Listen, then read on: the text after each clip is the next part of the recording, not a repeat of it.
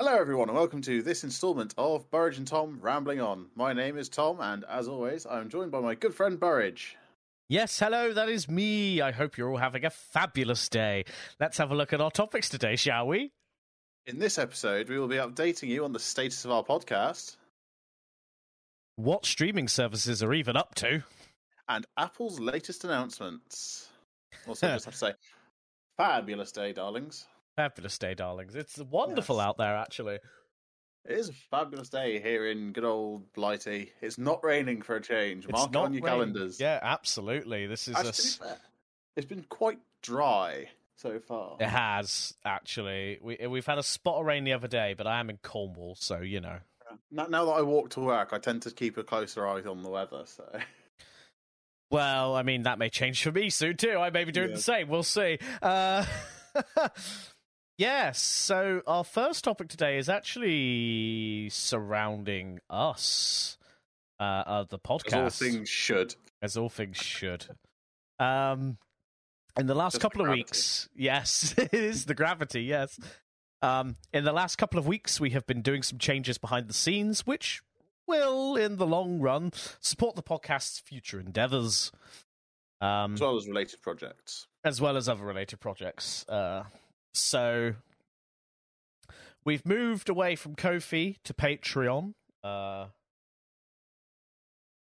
it made no difference to us in a way because Ko-fi we had no supporters on Ko-fi yet anyway, so we felt like the change would be better for us overall because of Patreon's that- Patreon's reach. It has that recognition. has the recognition. So I think in that sense it works better for us.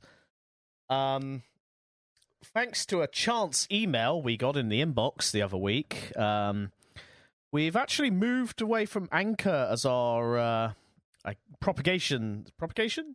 Uh, yeah, it's like the sort of hosting and back end thing they Yeah. provide. That's the Um, word. I was making sure I had the right word in my head. um, yeah, as our It's sort of a like a targeted CDN, really, of content distribution network. Yeah. Uh, so we've moved away from Anchor and we have moved over to Acast. Um, our podcasts are not affected, so if you listen to it on one platform, you should still be able to listen to it uh, just fine. Um, our YouTube VODs, uh, they've all been made unlisted because of an issue, I'm pretty sure on YouTube's end, where as the videos were being released, they for some reason got published in the wrong order. Thanks, YouTube. yeah. Uh, so they are in a playlist though. So if you go to the and Tom YouTube channel and find the playlist, it is just there. But all future VODs, starting from this episode, will publish as live and can be seen on the channel just fine. Um, we're using Acast to publish it automatically now, so the YouTube VODs will be up to date with everything else we're doing. Uh, very useful, really, uh, because the YouTube fell behind because I couldn't be bothered. Honestly, it's my fault. YouTube's a little bit of a pain, though. It was a pain in the ass because I had to render it as an audio, but also as a video. Whereas Anchor sort of just does it for us. It also adds a nice little, um, you know, has our podcast image. It also adds the little audio bar, which I always wanted to add, but I don't have pro software to do it with. So it's nice that that's a thing now as well. Uh, feels a lot more podcasty. I feel, you know. yeah. uh, one, of, one, of, one of the advantages to Acast is is that.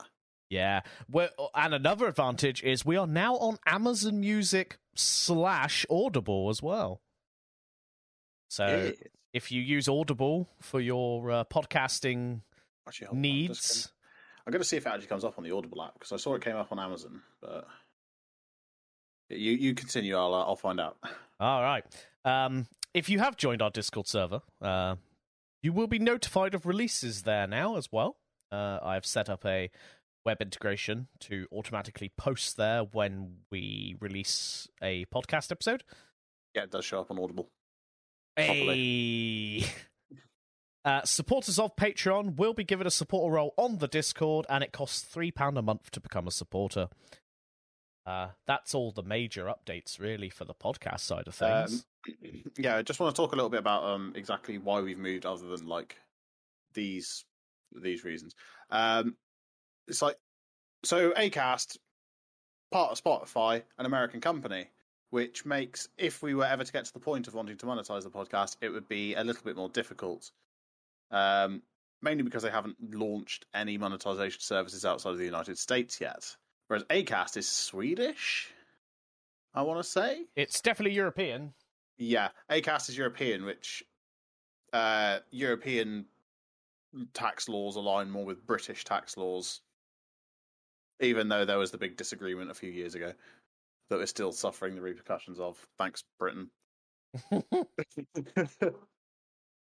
Stay Um, tuned for our first Patreon episode where we talk about all that. Uh, Yeah. Well, we bring in a special guest. But um, yeah, you know, it it's more aligns with what we need. I mean, we have a bit of a more distant relationship with Spotify now, but eh, I don't think that's a bad we, thing. we don't really notice any. We're we're not substantial enough to notice a huge difference. So No, exactly. it and is I think what it is. and I think Acast overall probably better for our building of the podcast because we're on more platform because of it. Um, and it allows us to keep the YouTube side of things up to date as well. Um, yeah. on a- YouTube is still quite a platform for growth. yeah. So I think overall it's going to help us grow. Uh, and of course, with the Patreon, like I just sort of teased, we are hoping to do bonus content which will be Patreon exclusive. So they won't come through Acast and the podcasting side of things. They'll only be on Patreon. Uh, things like blooper reels I think and we can link that.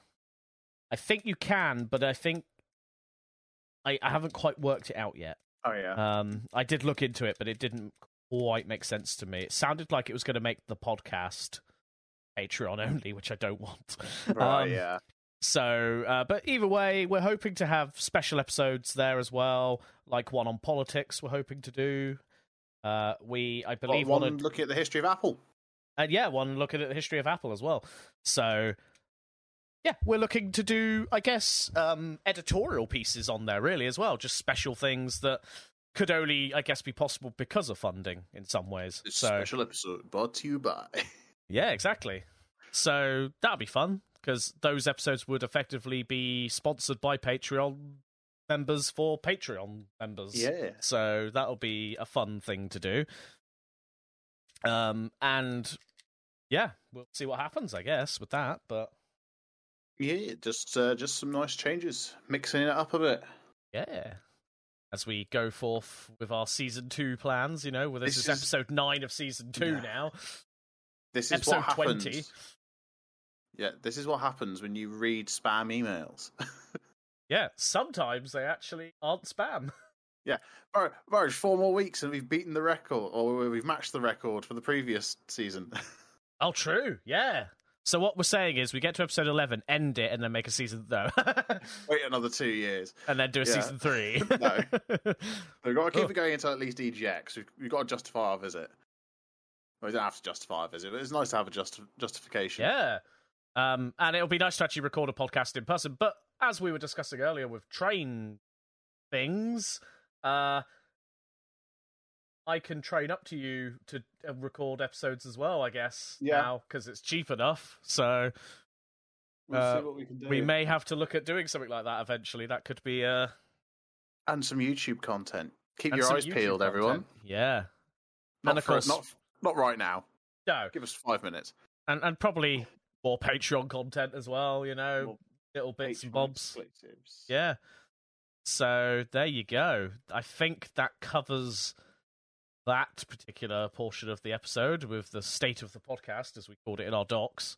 The state of the the absolute The absolute state state of it. Yeah. of this podcast. There's junk all over the floor. Tom Yes. hasn't tidied his room. uh, I genuinely haven't. So yeah, it was it was sort of tidy, but then I put all the clean clothes I couldn't be bothered to put away on the floor, and it's a mess again. it's called a floor robe. It works. Wardrobe. I like the floordrobe idea. I feel Uh, like my uh, partner would not, though. Uh, at my normal home, I have a I have a sofa in my room, and that's called the chaise laundry. Oh dear. Well, uh, I guess with that particular, Right. uh, let's Time let's move to on get to the unhappy. yeah. It's time for Tom to be unhappy for a bit. Let's think back to whatever episode it was when I ranted about streaming services. It was back. It was back in November. yeah, quite a long time. It ago. was. It was when. It was when they announced that Star Trek Discovery would not be coming to Netflix. It would be coming to Paramount Plus, which was supposed to be launching in February. Spoiler alert: it still hasn't. Very angry. Actually, to be honest, I'm not that bothered about Star Trek Discovery season four, but yeah, I thought the idea of these platforms was to avoid the ad-riddled mess that is television nowadays. You know, like I guess it's not too bad, but if you're trying to watch something and you're watching it on like British reference here, Film Four, and it's like every 15 minutes you have X amount of ads. It's like can it really disrupts the flow of watching a film. I like to just sit there and watch through without interruption, or more accurately, I like to sit there and look at my phone without interruption while the movie's on in the background. But uh, yeah, so Disney are currently in the planning stage for launching an ad-supported tier to Disney Plus in 2022. Obviously, this allows for a cheaper option for streaming movies, but we know that down the line that's going to get more expensive, and therefore regular Disney Plus is going to go up in price. Everything's going up in price. Can something go the opposite direction for a change, please?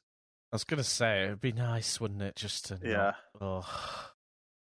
Fuel's gone up, taxes have gone up, uh, heating and electric and that sort of stuff has gone up.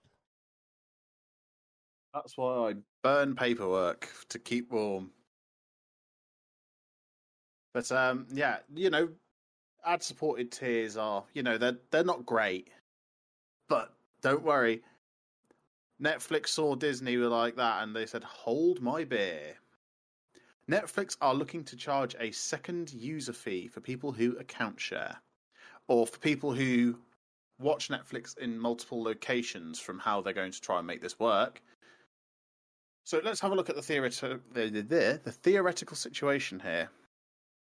Say you uh, you watch Netflix at home and at your partner's house when you go and visit. Is Netflix going to consider that two users and charge you an, a fee for the extra thing? So how's this going to work for people like me, like a student? I watch Netflix here. I watch Netflix at home. How do? Like, sure, I get Netflix are trying to crack down on people sharing out their account, but the way Netflix's payment system is structured, you pay for screens, not for households. So, Netflix, what gives? Why do this? Oh, I know why do this. Money. Money's always the answer. But the thing is, it's like Netflix has still got some good content, but I feel like they've really gone down over the past several years, especially with more rival services launching. But that in itself is a problem because more services is segregating the content even more, making it even more expensive to that you want. Just you watch five or six years down the line, we're going to have a company come out that just aggregates them all into one, and you just pay one big subscription fee, and it's basically like paying for Sky or It's like Sky Comcast in America. too, yeah. Actually, Sky is owned by Comcast, so it's just Comcast UK. Yeah. Uh, yeah, Param- So yeah, as I mentioned earlier, the Paramount Plus launch in the UK has been delayed until at least the summer this year, possibly later. Which you know, I can live without Star Trek Discovery, but the the, the Halo TV series they've been working on is supposed to be releasing like this summer, and Paramount Plus isn't due to launch until after that. Jeez. And I kind of want to watch that. So, guess it's time to see if uh, see if my VPN will let me watch it on, on American Paramount Plus. I don't know why they even need to delay it. What's the problem? It's probably something to do with regulation in the UK. Our our sort of like telecom and stuff is a bit more regulated than like what the FCC does. Okay. Off Ofcom is a bit more stringent with things. Ofcom are also a bit more heavy-handed when it comes to fining for things. So, but hey, even you, yeah, I was doing some research on this, and it turns out a while ago in America, at least, YouTube started offering movies with ads for free. Like no no subscription Oh. or anything required. so it's You just like a YouTube ad on a video, basically. Then. yeah, Oh. um, but it's like full studio movies. Like RoboCop was on there when I just whipped out the VPN and gave it a go. Turns out my VPN does work, so I can go watch YouTube ad riddled movies. But how well does that work if you, oh, I don't know, use an ad blocker I on your haven't tested it browser? on my. I haven't tested it on my PC. I only tested it on mobile yesterday, so I might give that a test after this. Because, you know, if you're using an ad blocker and you do it on your desktop or something, then is it just like a normal YouTube video experience where you don't have the ad and you watch it for free? And I mean, eh, If it is, I'll be I'll be quite happy with that. Don't I tell mean, YouTube. yeah, I was going to say, don't. YouTube, stop. Cover your ears. stop listening. but um, yeah. So um, yesterday, actually, uh, yesterday for us, the twenty third of March for everyone else. Um, YouTube now launched TV series. Um, one I know they've got on there is Hell's Kitchen, with uh, Michelin starred chef, angry British bloke Gordon Ramsay. Ah, he's genuinely a nice bloke. It, it, he's Yeah. just very good at pretending to be angry because it's what the American audience wants. But if you ever watch him with the um, of, of everyone at this point has seen the meme of you donkey and it's okay precious on MasterChef for kids or whatever it was when the little girl was crying. But yeah, so I I thought you know I feel the way YouTube is going about it is a bit better because you don't have to pay for anything. For starters, like this next, like something I've discovered the other day is, you know, now TV, yes, yeah. the the Sky subscription that doesn't have a contract or the box or the satellite dish or any of that nonsense. Um, turns out that now TV, now the base tier that you that is normally something like eleven pounds a month, has ads on it. Yeah, it does. Yeah, we know. Yeah, me and Jess found that out a while ago. Um, in regards to the Now TV thing uh, with the ads, I, I was noticed that really I annoying. Paying, I was paying five pounds for the boost that removes ads and allows HD. yeah. So the base package allows you 720p. In 2022, by the way, we are now in. It's still Sky, why do you do this? we actually cancelled it when we found out because we were like, well, actually, we didn't pay you to have ads. yeah, The whole point of paying for something is that you don't have ads. That is the I mean- point. I've currently got my Now TV for half price Yeah. because um, when Talk Talk TV cancelled their t- um, Sky uh, deal, basically the replacement for the contract was we'll offer like half price off um, Now TV for the duration of your Talk Talk contract with Talk Talk TV. Ah, yes. So, but at this point, I might just cancel it because yeah, I got the I got the boost thing when I watched uh, the finale of the Formula One season last year. Hmm. Because I was like, I want to watch this live. Then it turns out they bloody aggregated it to Channel Four anyway, and I could have watched it for free. Scam myself there, didn't I? But yeah, then I, then I found out that they had ads on it. And I was like, well, what's the bloody point of charging for it then? yeah, we we we we cancel. Uh, yeah, we were like, you know what? Yeah. No, we we don't we we we don't want it. Uh, if you're going to charge us and then still give us ads, we still use the Now TV stick we have for like YouTube and Oh yeah, because it's just a Roku stick with a a slightly Roku stick, different firmware. Yeah. I mean, I gen like an actual Roku box is amazing. It's what I use for my projector. It is so good. But no, it's just so annoying. Like at least the way YouTube's doing it, they're doing it exactly the same thing that Now TV is doing, but they're not charging you eleven quid for the privilege. yeah, So, you know, good job, YouTube. Good guy, Google. What's going on here? I mean, I don't know how long that'll last for, mind.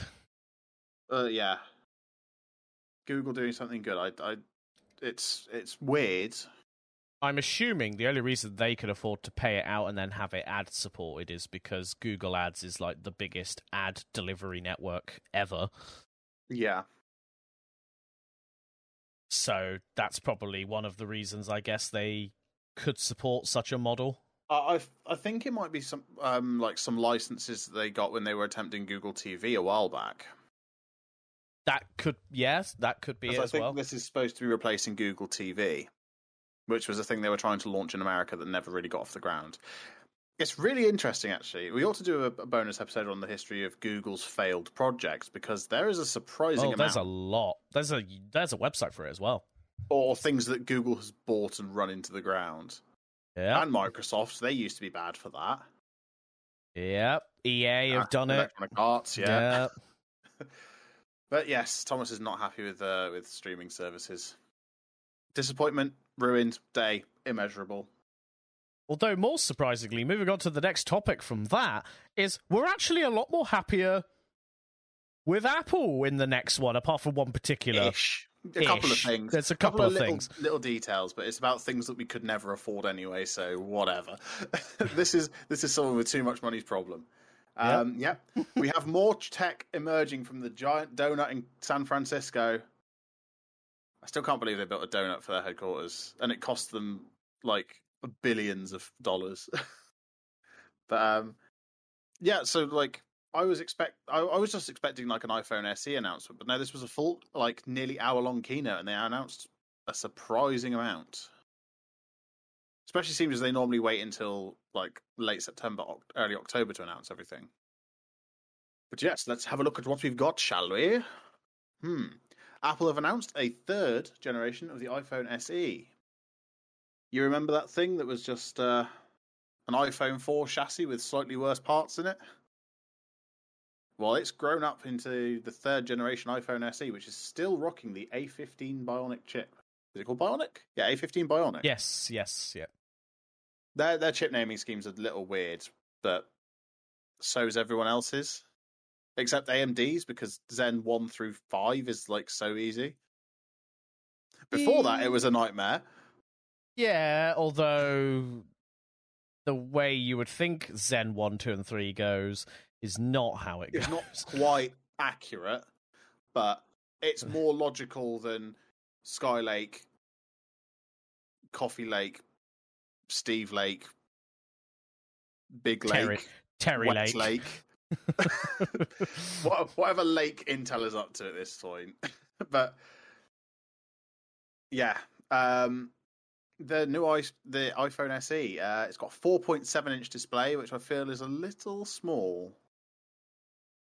I mean, I guess it's okay for people who like small phones. I don't. That's that's my biggest qualm about changing to an iPhone when it comes to upgrading my phone is the fact that I'll be losing 0.6 of an inch of screen real estate diagonally. So that'll be uh, in, and it's the only iPhone to still be rocking the fingerprint sensor. Yeah. To be fair, I'm going to miss that. I'm going to miss the fingerprint sensor. Although there is a problem with the fingerprint sensor on my phone, is that when I'm in a call with someone and I go to unlock my phone, the fingerprint sensor is in exactly the same spot as the hang up call button. The number of times I've accidentally hung up on people while trying to unlock my phone is unreal. Let's just ring the bell like, sorry, I was this unlocking my phone. thanks OnePlus, but yeah, um, it's going to have the low, low price tag of four hundred and nineteen pounds for the base model. I don't really know if there's an upgraded model. Probably not. The SE is designed to be Meant to be the low bare end. bones. Yeah. As possible. Like not bare bones, bare bones, but you know, it is not there to be anything spectacular. It is definitely not there to rival the flagships. Um, what else was announced? There was a new iPad Air. Um, it now has Type C. It is finally joining the iPad Pro world Yep. and having a sensible connector. Just a shame still the don't think they're ever gonna do the still aren't. No, I don't think they're going to do the iPhone. To be honest. Oh no, there is upgrade options for the SE. You can go up to 256 gig. okay. Hmm. That's, that's better than I expected. But um, yeah, the new iPad Air has the Apple M1 Silicon, so this is going to bring the Air lineup more in line with The Pro? iPad Pros. Yep. So Was was I'll- the Air supposed to be the intermediate between the basic and the Pro? I think it was. uh, I'm assuming it was because I think back the, for the MacBooks, it's the low end model. The Air is meant to be the lightweight, thin, less powerful version, and then you have the MacBook, and then you have the MacBook Pro.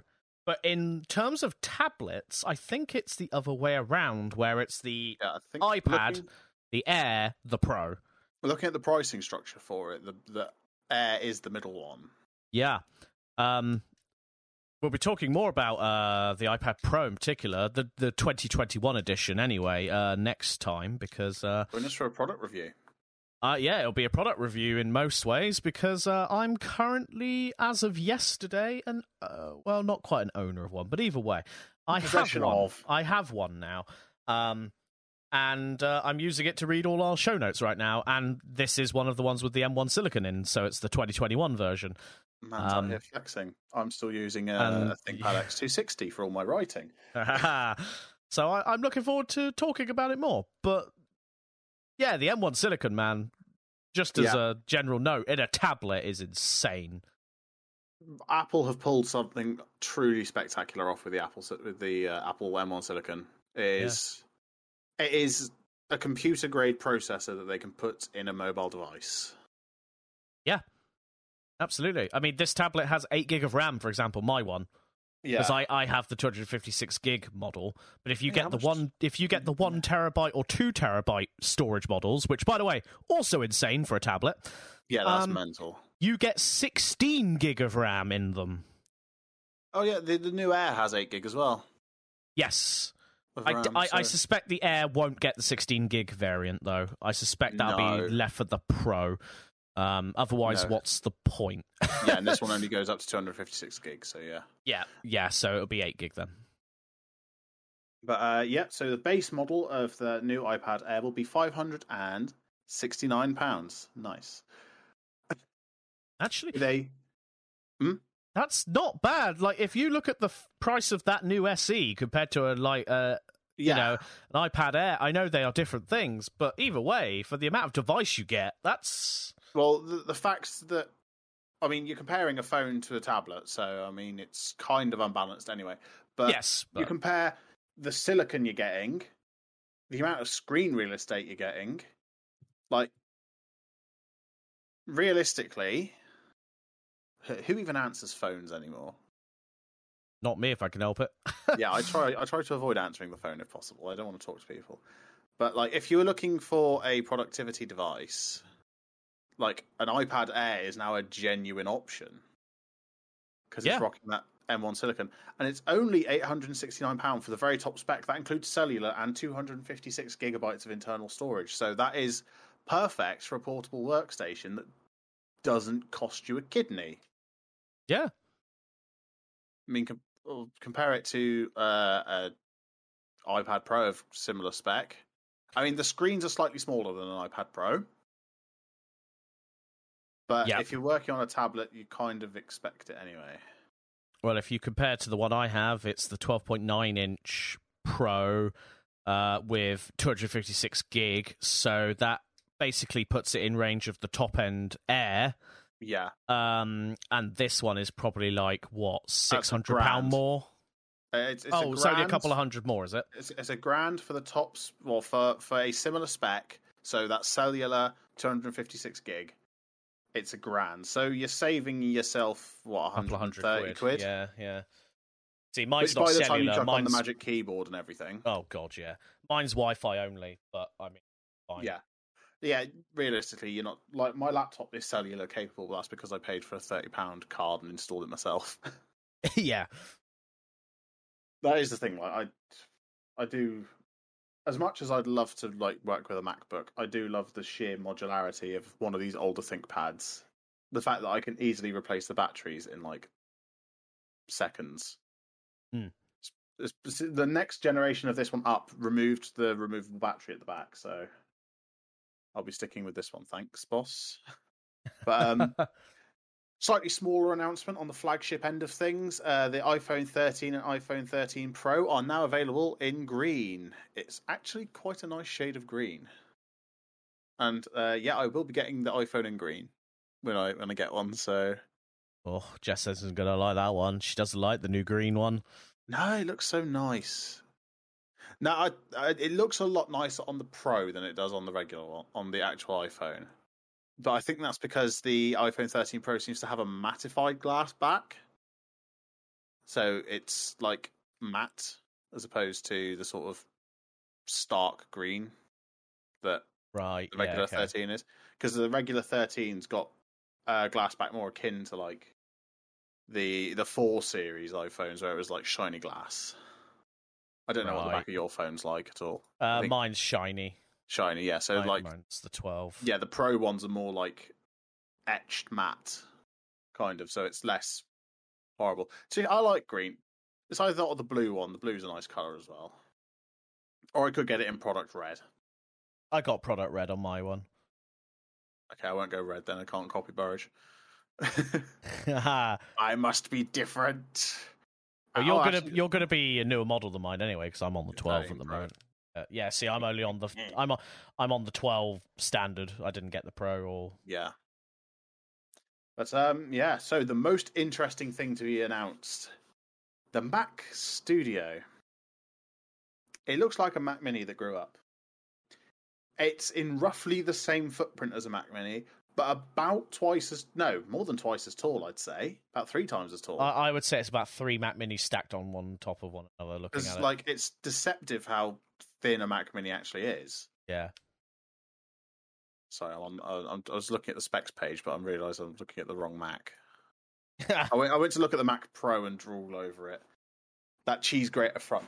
It's just something else. Right, okay, so um, along with the announcement of the uh, new Mac Studio, um, we had the announcement of the Max, uh, the M1 Ultra.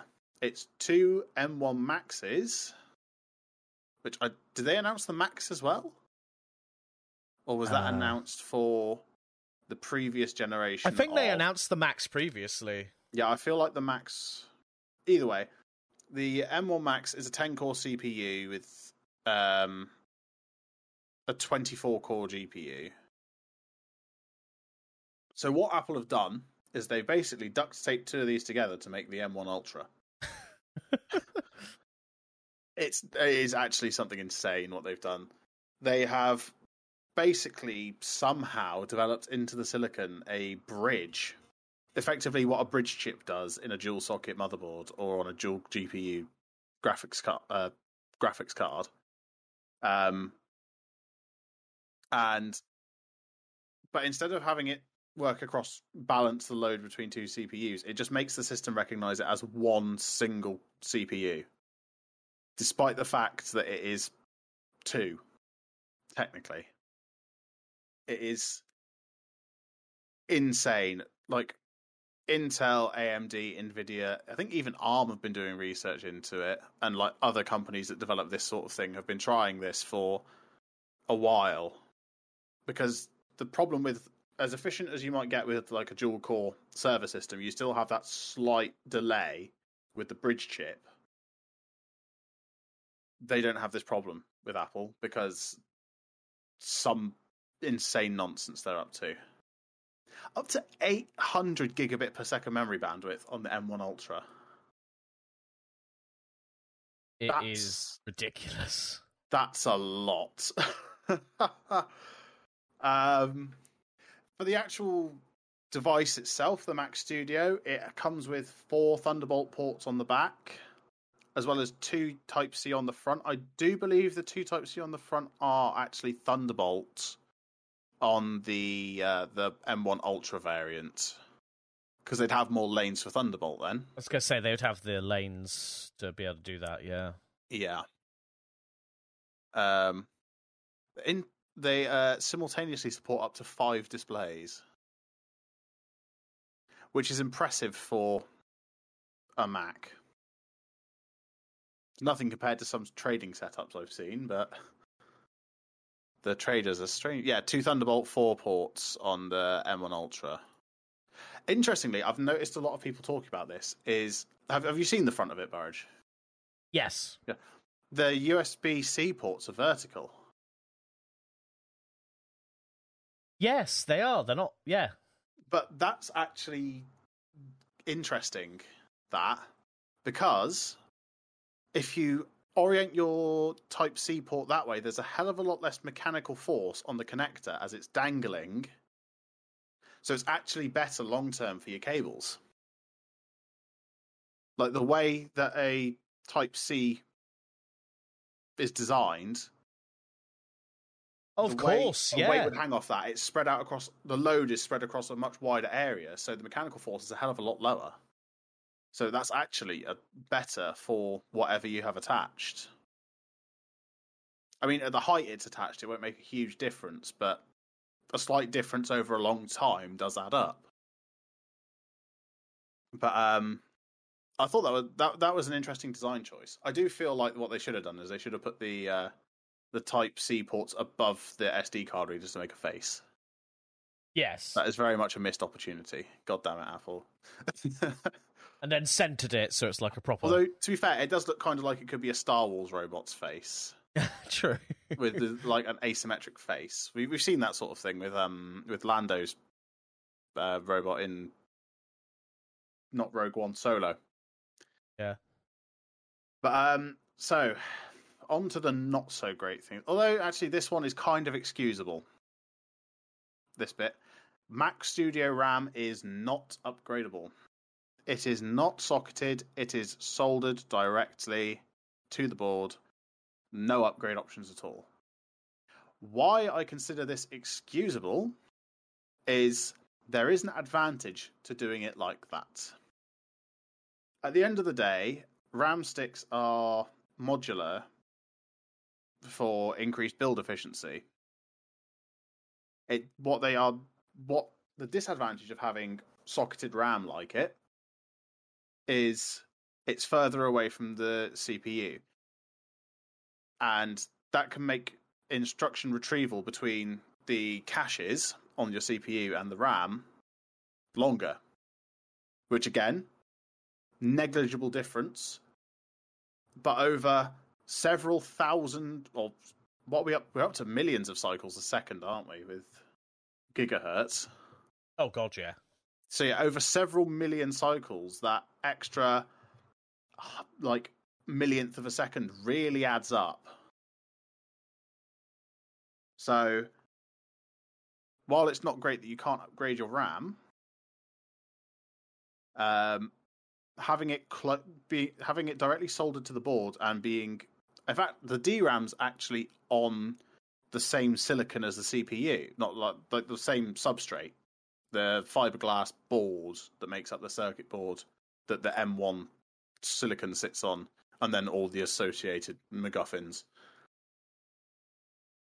You can tell I'm an expert at computer stuff. I'm using the big words like MacGuffins.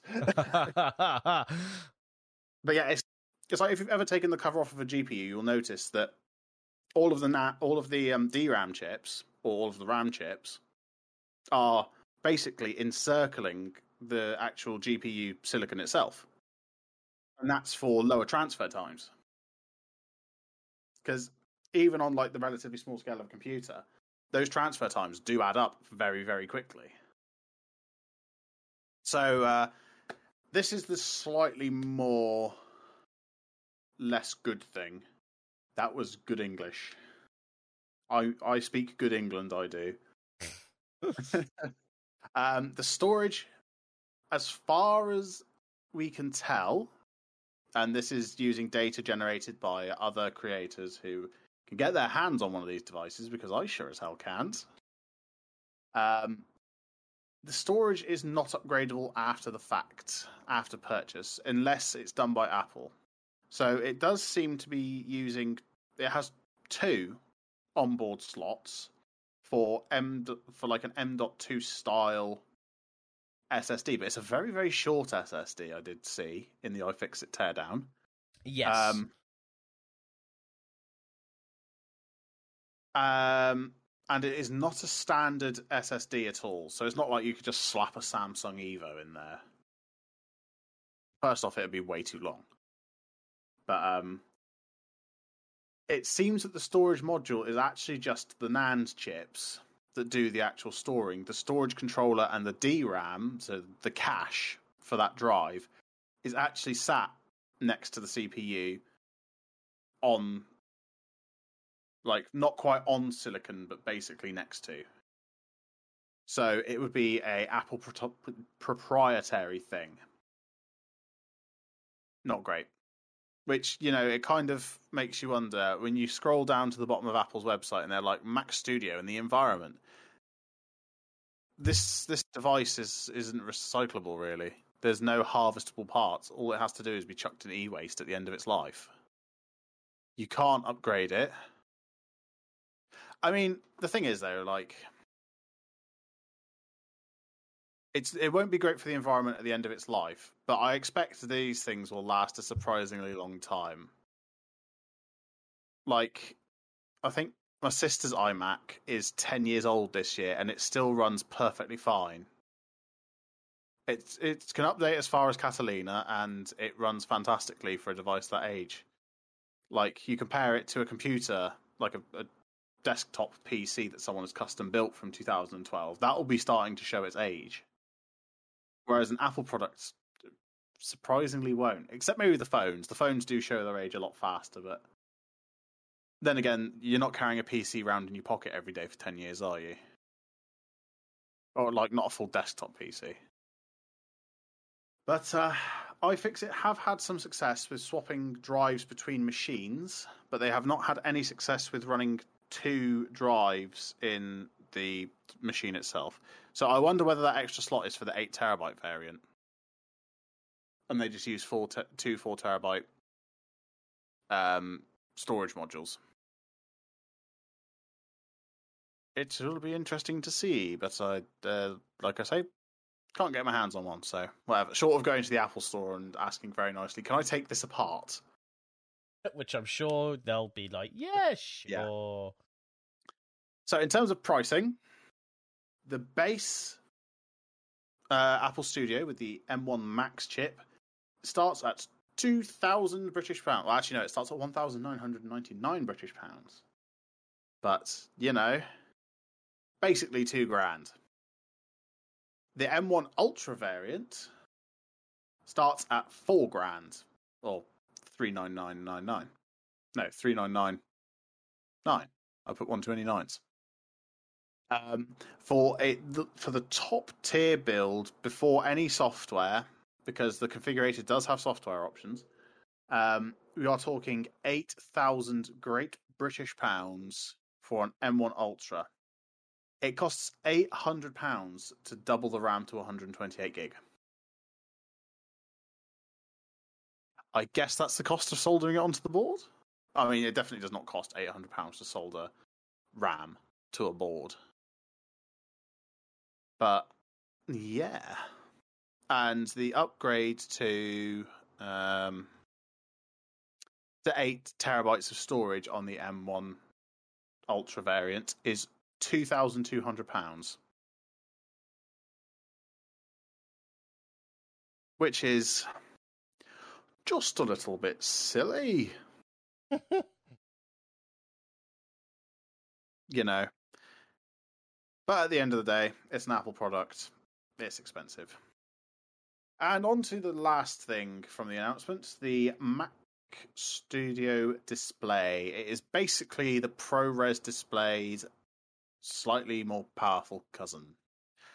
We don't really have much information on the interior yet because a lot of people, a lot of reviewers prioritize the actual device over the screen. But uh, one thing we do know is that the power cable is fixed. Why? In fact, I don't think even my TV that I bought like five years ago came with a fixed power cable. Raj, can you remember the last time you bought something with a fixed power cable? Um, I mean, our TV now has a fixed power cable. Does actually? Yeah, yeah, yeah. It's not exactly an expensive TV, mine. Okay, yeah, Uh, yeah. I think mine has a does a two uh has like one of the two pin kettle lead type deals. I'm trying to think. Like, I mean, the toaster, the kettle. Yeah, like appliances, it makes sense. You don't really want people plugging the wrong power supply into their kettle. That would be disastrous. But yeah, Especially given that those have like a fixed amperage draw, but you know, that, no, I can't think of anything. realistically, like if I wanted to move these monitors further away from a power point, I could go out and buy a longer cable to plug them in. But this is fixed at a six foot cable, just shy of two meters, basically. Um, but other than that, it is a 5K display at, coming in at 27 inches. That's, that's that's a big display. I'm not gonna lie. Uh, obviously, it's going to be aimed towards creators, much like the Mac Studio. But um, it does have a built-in webcam that seems to be using the same camera module as the iPhone 11 did. That's from the uh, the cursory teardown that iFixit did at the end of their uh, Mac Studio teardown, and it costs fifteen hundred pounds for a display. Seem a bit steep to anyone else, or just me? I mean, yeah, I mean, I can't, I can't say it's good for the environment, but then not buy your. Realistically, mod like modularity can be better for the environment. Holy, s- okay. So if okay, I'm just having a just having a look at the configurator. So the fourteen ninety nine or fifteen hundred quid for the base one, you can get a tilt adjustable stand. If you want a height adjustable stand, it's an extra four hundred quid. for God's sake! I mean, there's a What was- reason I went with, you know, a a, a a cheapo Bluetooth mouse and keyboard case set for my iPad. Yeah, Because magic keyboard. the alternative was like six hundred pounds compared to fifty pounds. Yeah, I I was just having a look at the um, configurators a second again, just because um, I was was it the wheel? No, it was the stand for the monitor. Yes, that was a grand, wasn't it? Okay, yeah. But I was just looking at the Mac Pro, and they really missed out. The Mac Pro rack configuration, they really could have called it the Rack Pro, but they didn't. So zero out of ten, Apple worst company ever. Studio looks like it's a midway between the Mini and the Pro. Right. Yeah, well, mm, I feel Al- the Mac Although it seems to be aimed at pros in some ways as well. Yeah, the Mac Pro I feel is more designed for like heavy computational tasks. So like, um, I mean, it'll it'll work for like, um, production of media or something, but like looking at some agencies that use this, some of them are like crunching numbers. I To be do fair wonder, though, it, it is one of the few sort of desktop packages that you can get an Intel Xeon W in easily. I was going to say it's like the only Apple product these days that still uses Pro. Yeah, I, I, I, if the studio is what it is now, I am really wondering what the is the ne- Pro will be. are they going to develop another? Uh, are they going to put a bridge chip in between two M1 Ultras Ooh, and have a dual socketed M1 Ultra? ooh, That would be insane. You know, you know the, the worst part is is that the TDP and the power draw on the M1 is so low compared to that Intel Yeah. Xeon. So it is something would- else entirely. It would be insanely more powerful and also insanely really efficient. Yes, yeah, that that is one thing. The M1 silicon is very energy efficient. So I guess that means Apple can sort of claim they're green, despite the fact that nothing in this device can be upgraded. But yeah. anyway, on the topic of CPUs, AMD has announced the next gen Threadripper, and you can't buy it. Of course. I I was kind of disappointed to find this out because you know a Threadripper has always been like the if you had the big money and you wanted a proper workstation, then you go Threadripper. Um, but now AMD are saying no, you can't have it, even though they're releasing it. It's only going to be available to OEM system integrators. So, as far as I know, at the moment, Lenovo are the only ones that can get their hands on it. Um, it's coming in Lenovo workstation PCs. Ooh. Which is interesting because, like, I know that the university, that uni down here is uh, primarily Lenovo computers. Well, yeah, they all got changed the year I was there. In fact, all of our lecture halls are running on like uh, Lenovo ThinkCentres, the, the like Yeah. little thin ones. Yep, yeah, because they, the they got all decent, new isn't monitors, keyboards, mice. They got the whole lot. I think it was on my. I did my foundation year on the older hardware, and then over Yeah. the summer, going into my first year, they changed it all. You know, that'd be like my kind of dream job would be going into somewhere, ripping out all the old stuff and putting in all the new stuff. And then Yeah, stealing all the old stuff. Realistically, I'm like I'm here learning like how to program and stuff, but I just love the hardware side of things. Problem is, there's not really a degree you can study in that. Short of electrical engineering, but then you sort of more learn about that's kind of tangentially related. So, but um, yeah, sadly, this could be spelling the end for the very highest end Protheusist PCs. Especially with the fact that AMD recently uh, unlocked the ability for OEM system integrators to lock their CPUs to a a certain like motherboard. Did you see the LTT video on that? oh, I didn't.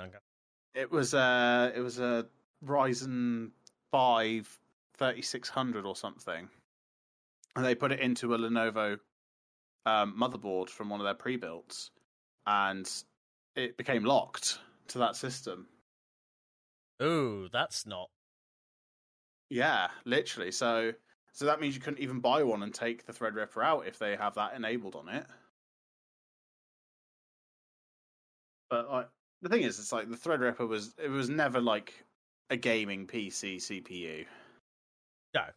It has always been like way too powerful for that. I know there's like the meme in the community of like you can never have too many frames. But in reality, at the cost to run a CPU because like just the thermal output from it starts at about 200 watts. Um, like running a Threadripper, unless you're doing heavy computational work or you're doing something insane like um, high detail 3D rendering all on CPU alone, then a, that'd be like the only time it'd call for a Threadripper outside of a professional environment. And realistically, if you're doing that sort of animation, you're probably doing it as a professional anyway. Yeah. So it'll hit a few people. I do know some. pe- I do know of people who do did buy Threadrippers and game on them, mainly as a brag. You know, I have a Threadripper. Ha ha ha. Um, but no, it's it's sad. But at the end of the day, eh. Okay, there seems to be a lot of things that doesn't affect me really, in terms of the the, the sort of meh news. So, anyway, on a different topic, OneWeb Satellite Internet are launching the remainder of their satellite constellation aboard Falcon 9. This is all Russia's fault. We won't get into the. Oh, we, we all know the reasons why, but we won't get into the politics of that. You'll have to jo- join us on Patreon for a special episode Mhm. about politics. Um. So yeah, this this has got to hurt OneWeb. So I'm you. I'm guessing you don't know what OneWeb are, Burridge. Nope. No, Okay. I'm at, completely out of the whole satellite side of things. You know what Starlink is? It's a competitor to Starlink, then I assume. Yeah, it is a Starlink competitor. It is um it's similar to um Starlink, except for it seems to more target business and government use. So it would be providing a reliable internet connection for things like satellite offices for businesses, or for um, like temporary missions on behalf of a government around the world. I, I expect they probably provide some military internet communication as well. But um, yeah, so they were launching aboard Soyuz, which is launched from the Baikonur Cosmodrome in Kazakhstan. But the actual Cosmodrome is run entirely by Roscosmos, which is a Russian agency. So um, OneWeb are now having to pay the biggest disruptor in the game, SpaceX with Starlink, um, put their equipment in space. So that's um. to be fair, it's it's like um. Oh, how would be the best to describe this?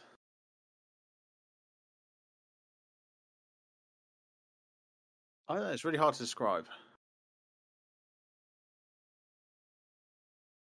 I, I don't think there's really anything that would be easy to explain that's like an analogy for it. It's like in Formula One when the team's logistics companies use trucks made by a rival team's like primary sponsor. So it's like if Red Bull had their had all their equipment hauled around by Mercedes lorries. That'd be like kind of the analogy. Or it'd be like if every iPhone in the world was shipped aboard a ship made by Samsung. Because Samsung Ah. do make ships. Yeah, true. Samsung are a lot bigger than they seem. It is something else. They even have like a biomed research division, which is moderately concerning. Yeah. But um, yes, that's just a little bit of information. Um,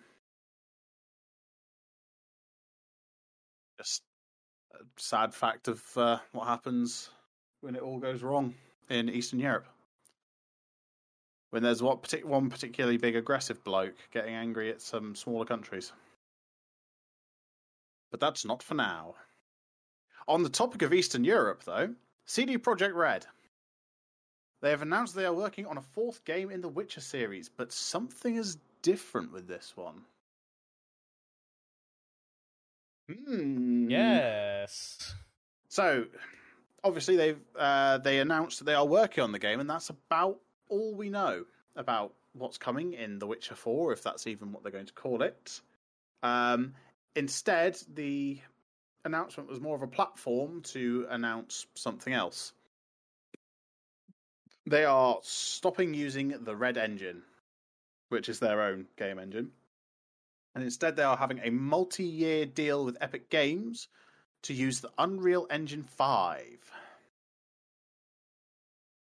Hmm. I don't really know much about game engines. So, Well, so Unreal Engine 5 has. it's what Fortnite's made in, isn't it? n- Well, it's made in Unreal Engine, but Yeah, Unreal Fortnite's made in it. Engine 5 has only really come out recently. Oh, okay, so It's it's, the newest version of the engine. it's a it's a continuation of four, though, really. yes, Or it's based similarly. it, but it has added lots and lots and lots and lots of new things. And from what I've seen of it, very, very good. Uh, the Matrix demo everyone was playing on Oh, the PS5 yeah. recently, that was made Was in Unreal on- Engine okay. 5. That was Unreal Five. Okay. Yes. Uh, so that's the sort of thing that is possible with it. And when I saw like the um, quote unquote gameplay of the Matrix demo, there wasn't a lot of gameplay. There was a bit of shooting and walking around, but there was no missions or proper gameplay really attached to it. Um, it was mostly just look at the physics and the shit like that. But the graphics on it were actually remarkable because you know it was effectively rendering it in real time as if it was a cutscene now. Okay, yeah. To be fair, looking at some of the stills they have from like from in the engine on the website, it does actually look graphically amazing. So, and you know, The Witcher 3 in particular looked very good for its time. It still looks very good now. Um and that was in Red Engine, their own engine. But obviously quite buggy as well. And well, we already know what happened with Cyberpunk 2077. Well, yeah. Um, so still- I need to play it's of that interesting that they've decided to do this. I'm assuming Epic approached them and was like, "Hey, we'll pay you to use our brand new engine," because that seems to be what's going on at the moment. They seem to be paying people to use their yeah, engine. That's well, it's like um, back when they first launched the uh, Epic Games Store. They approached companies and paid them to be exclusive to their store. Looking at you, Square Enix. Looking at well, they, they they didn't so much pay Psyonix to make Ro- Rocket League exclusive as they bought Psyonix, Psyonix to make Ro- instead. to make Yeah. Rocket League exclusive, which I'm still not. It was a good game, but I don't want to have to log into Epic for it. On the bright side, though, it has been announced that at least the next entry in the Witcher series will not be Epic Games exclusive. So At the moment, at, at the moment, yeah, it has happened before where things have been announced for Steam and then not. But to be fair, with the with something like the weight of the Witcher series, mind you, they've done it with pre with other big series. They do it with Borderlands. yeah. So Uh, Final Fantasy VII remake, uh, the Intergrade version. So that's the version that came out on the PS5 with the Yeah. uh, extra content. Uh, that is exclusive to the Epic Games Store. Uh, and the latest Final Fantasy game, The Strangers of Paradise, Final Fantasy. Oh god, it's a stupid title. Uh, but anyway, um, that is exclusive to Epic Games Store on PC. Uh, you know, like I understand someone's trying to step up and compete with Steam, but I feel like the approach is really the wrong way to go about it. Like we're going to compete with Steam by not having competition over like these purchases. We're going to make them. You can only have them here. Yeah, That's not how competition's supposed to work. But oh well. What can we speaking of, uh, well, no, we can't really do much actually, about it at the moment. But speaking speaking, of of, things, speaking of, well, no, I've got a better one for you. you got a better thing? Speaking of things that are multi-platform, OBS. OBS OBS. It's now on another platform. Yeah, this was a weird one to see. OBS is on Steam now. Hmm. I mean, sure, Steam have done software for a long time. It's not what we think of primarily when we think of Steam, but you know, whatever. It's there. But OBS? Really? I think it's great. Well, yeah, updating is going to be a lot easier. I mean, there's no point in it in reality, but I mean, it's just another platform for people to have it on, I guess. And I, Although I do wonder. I wonder whether it's to enable streaming from the Steam Deck. ooh, maybe because it's a that's that's what I thought about it because like that way it can automatically integrate with Proton through Steam if it doesn't run natively on. Uh, I think OBS does run on Linux, OBS runs natively on everything. Yeah, OBS Well, is good like that. Okay, it doesn't run on things like iPad and iPhone, but yes, We don't the talk actual main, you know, You know, desktop. your, your big three, Yeah. it runs on them. Well, well, I say the big three. Sorry, Linux. I've just grouped every distro in with you, but I've just like set the whole Linux community like that. But um, Hmm. the question is though, if I install it through Steam and uninstall my old one, what happens to all my plugins? Uh, well, in, are they going to be on the Steam well- Workshop? well, no. In theory, the plugins and everything are stored elsewhere, aren't they? I don't think they're stored in the install itself. so. There's like a settings area that everything's Yeah. all saved I to. don't know. so I might, I might install it and see what happens. Can't It'd be hurt. something to play around with. I just thought it was really odd when I saw the headline about it. I mean, the the software I use to edit the podcast is on Steam. That's what Yeah. I use. Yeah, but it's it's just a strange move to be honest. But um, yeah, I think that's it for today. Well, hey, and that that's it. That is us all done for this episode of Burge and Tom Rambling On. If you've liked what you've heard and you want to hear more, you can subscribe to Burge and Tom over on YouTube or follow our podcast on your favourite podcast source, now including Amazon. If you really like what you've heard, then you can support us over on Patreon. If you want to get involved with the community, you can join our Discord. To all these link to there, there, there. The links to all these and more are available over at burgeontom.com. Uh, just before we do the outro, I would like to say, okay, Google, Alexa, hey Siri, subscribe to Burge and Tom Rambling On. As always, I have been Tom, and I've been Burridge. Thank you so much for listening, and we'll be back next time with even more nonsense. Goodbye. Goodbye now.